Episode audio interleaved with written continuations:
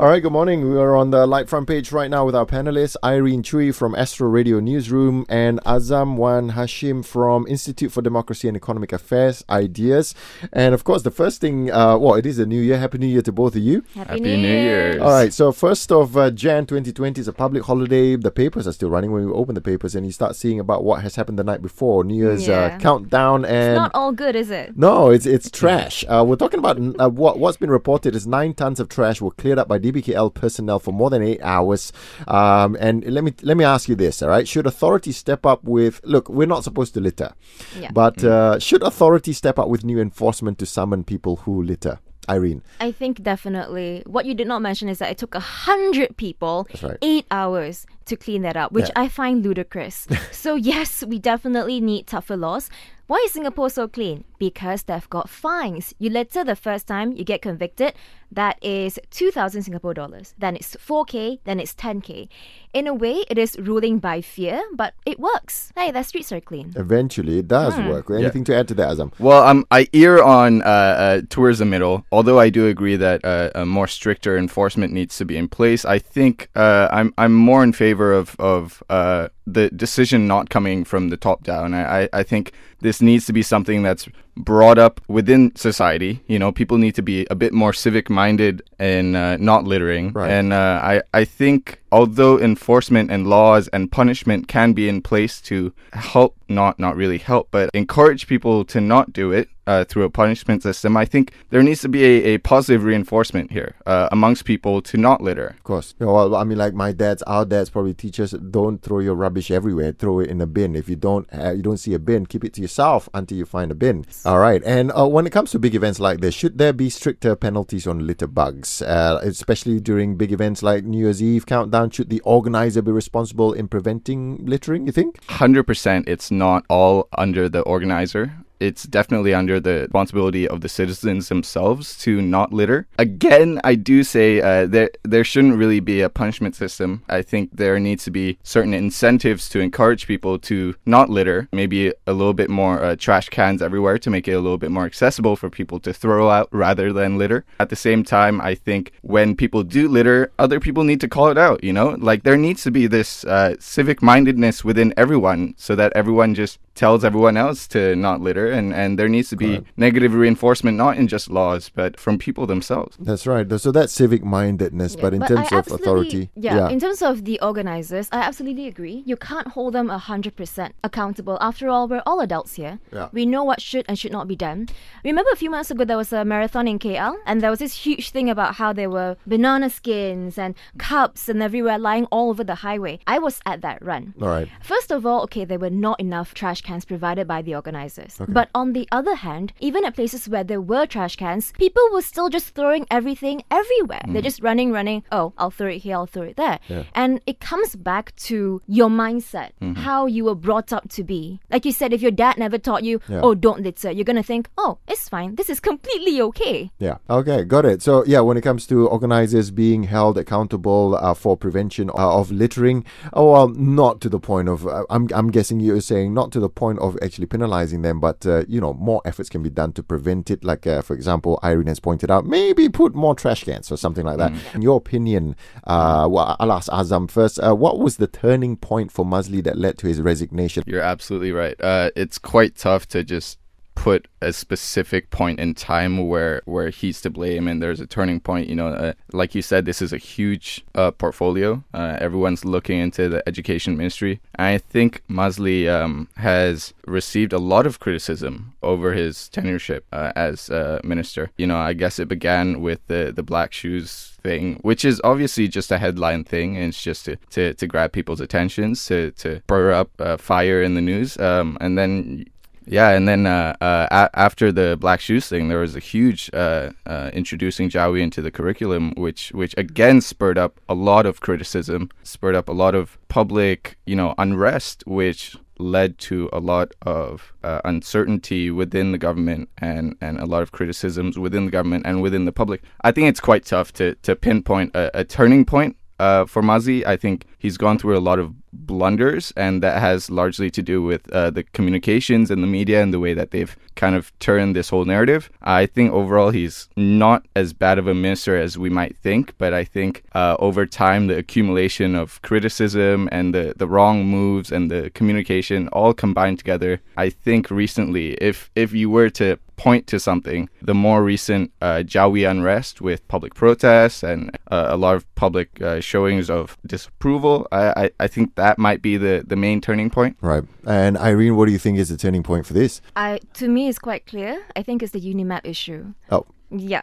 I don't think that the education ministry responded as people would have hoped for it to do. Yeah. To be fair, to refresh your memory, the UNIMAP issue is when uh, University Malaysia Perlis had a series of exam questions that touched on very controversial topics.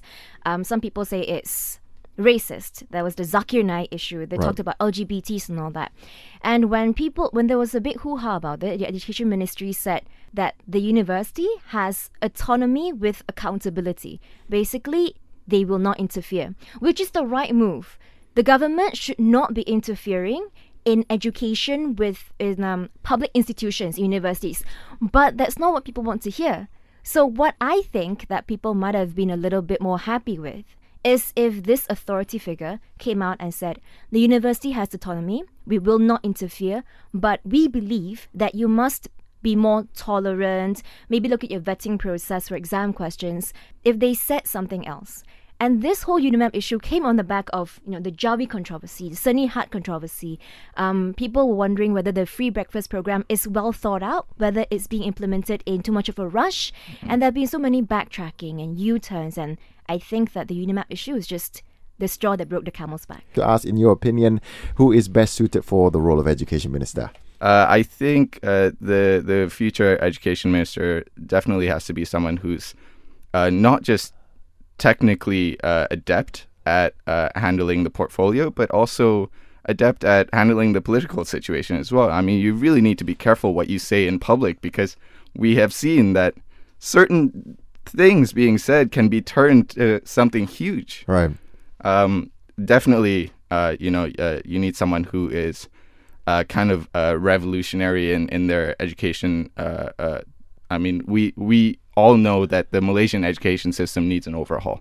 Full knowledge as well. All right, and Irene, what what do you think this how this is going to play out? Who is best suited for the role of uh, education minister? You think? not falling into your trap. I'm not going to name names. yeah. yeah. Okay. I'm not going to get in trouble. All right. What kind of person is it that you expect? Someone with thick skin.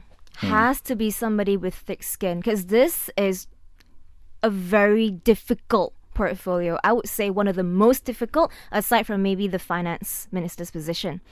The thing is that you can't appease everyone. We are a multiracial country.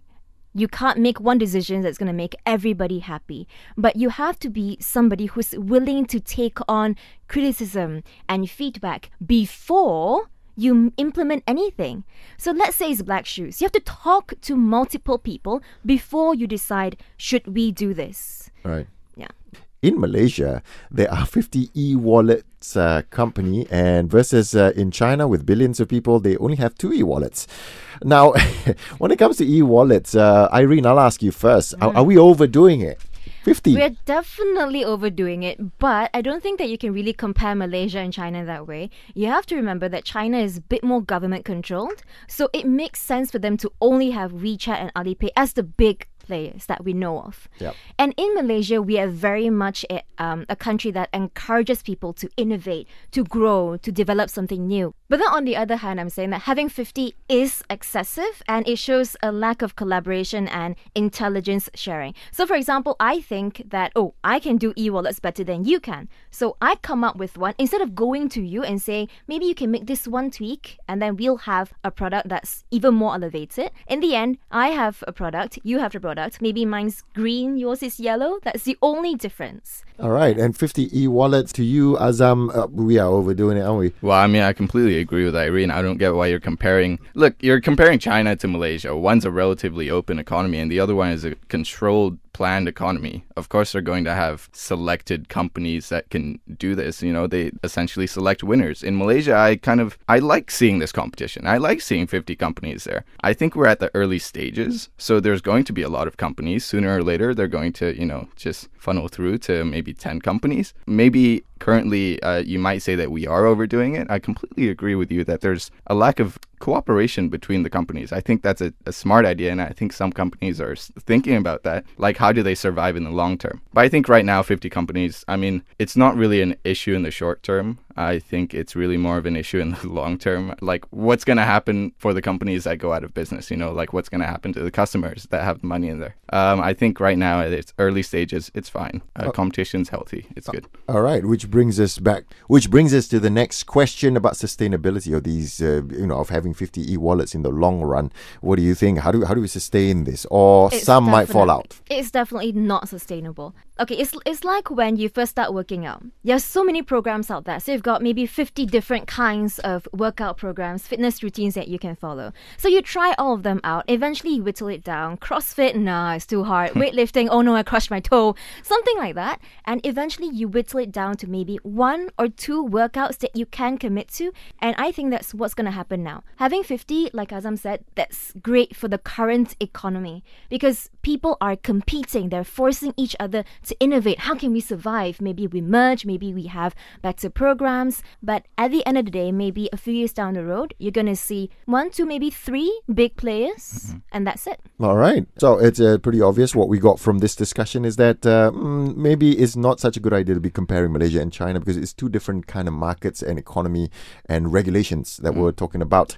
Uh, but uh, sustainability, 50 e-wallets, uh, maybe a bit too much, and eventually it's just going to boil down to a smaller number. It is something that benefits people, you know, this whole petrol subsidy thing. So why does it take so long for them to implement this new policy? Um, you bring up backpedaling. I think that's not really fair. I don't think they're completely making a U-turn. In this case, I actually side with the government. Right. And, uh, I like that they're taking all the steps necessary to properly implement the system. I understand that it's very important for the B40 group, but it's also important not to get it wrong unfortunately, this has taken a really long time. They've, uh, like you said, delayed this many, many times. But I think, again, it's quite important to get the implementation correct. It, this isn't a simple uh, petrol subsidy. It's actually they're they're trying to target the people to get the subsidies. They need to get the steps where they identify the people who actually need it. It seems like they've gotten through that step. Uh, secondly, they need to see how this will affect you know prices of uh, petrol. Uh, uh, the the community. And then finally, they're still talking to you know petrol stations. How do we actually implement this? How will you guys actually adopt this so that people can use their PSP debit card, whatever it may be? Right.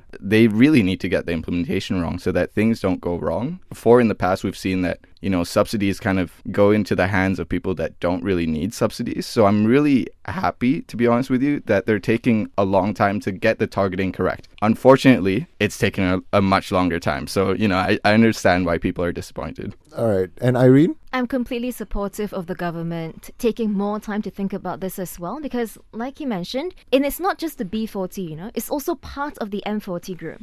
So let's say you take half of the M40, you're looking at 60% of Malaysia's population. It takes a long time to track down every single person. Now, imagine you don't get it right. You miss out on what 10% of the people. Right. Sounds like a small number, but put it in context. That's a huge number. Like you said, petrol prices is bread and butter. I drive to work and it's, it's going to affect everything. Missing out on 10% of the recipients that is a that's got huge consequences. All right. So yeah, government looking into it. Uh, Azam, you would think uh, that you know they are working into it, but it's just a lot to be done.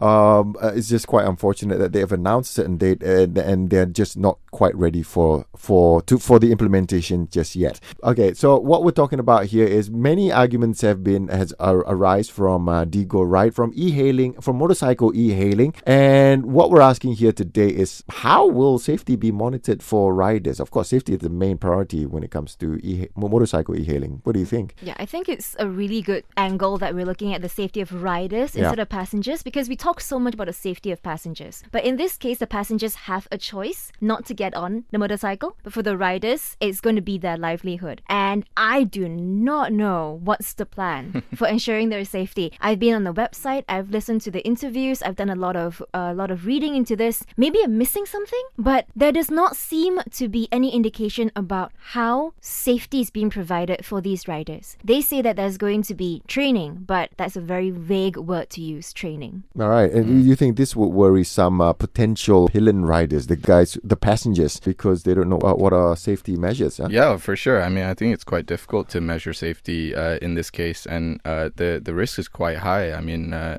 it's much higher than a passenger vehicle. I mean, if you crash on a, a motorcycle, I think the the risk of uh, health injury, a really bad injury, is pretty high. Yeah. So I don't know how they're going to uh, measure the safety of riders, but I think they can take uh, preventative steps to ensure the safety, make sure that the riders know traffic laws, training, as you say, air quotes there Right. you know they, they need to have the same kind of like licensing regulations as uh, normal passenger vehicles if not even higher but when you're on the bike it's really really difficult to ensure safety All right. And thinking about it is the ride sharing services. There will be other ride sharing services besides Dego Market that will be entering our market. And I think there'll be some guy who wants to be an entrepreneur who will want to start another ride sharing service. Uh, how sustainable is it, you think? I think right now might not be a, the right time to talk about sustainability because we only have one at the moment Yep. and we're looking at another one coming in. I think for a developing market like Malaysia, it's okay for us to have maybe four, five,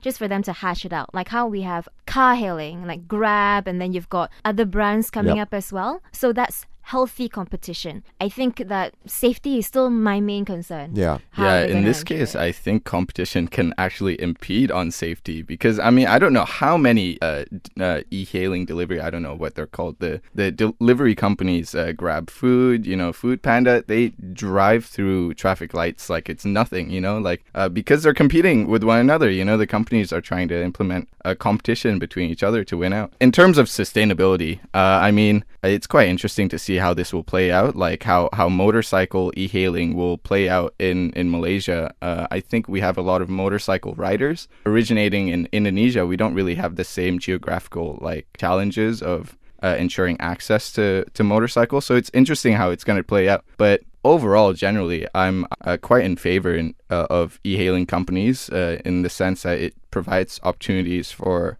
uh, the unemployed youth to get jobs. It will be interesting to see what they can do uh, in terms of food delivery or, or in terms of, uh, you know, Dego uh, uh, e-hailing services. All right. Uh, real quick, are you going to take one of those motorcycle e-hailing? You think you're going to try it out? Uh, maybe, maybe actually, it, it could be a good experience. Irene? Hard no. Hard no. All right. Thank you, uh, Irene, and also Azam for being here this morning for LITE Front Page.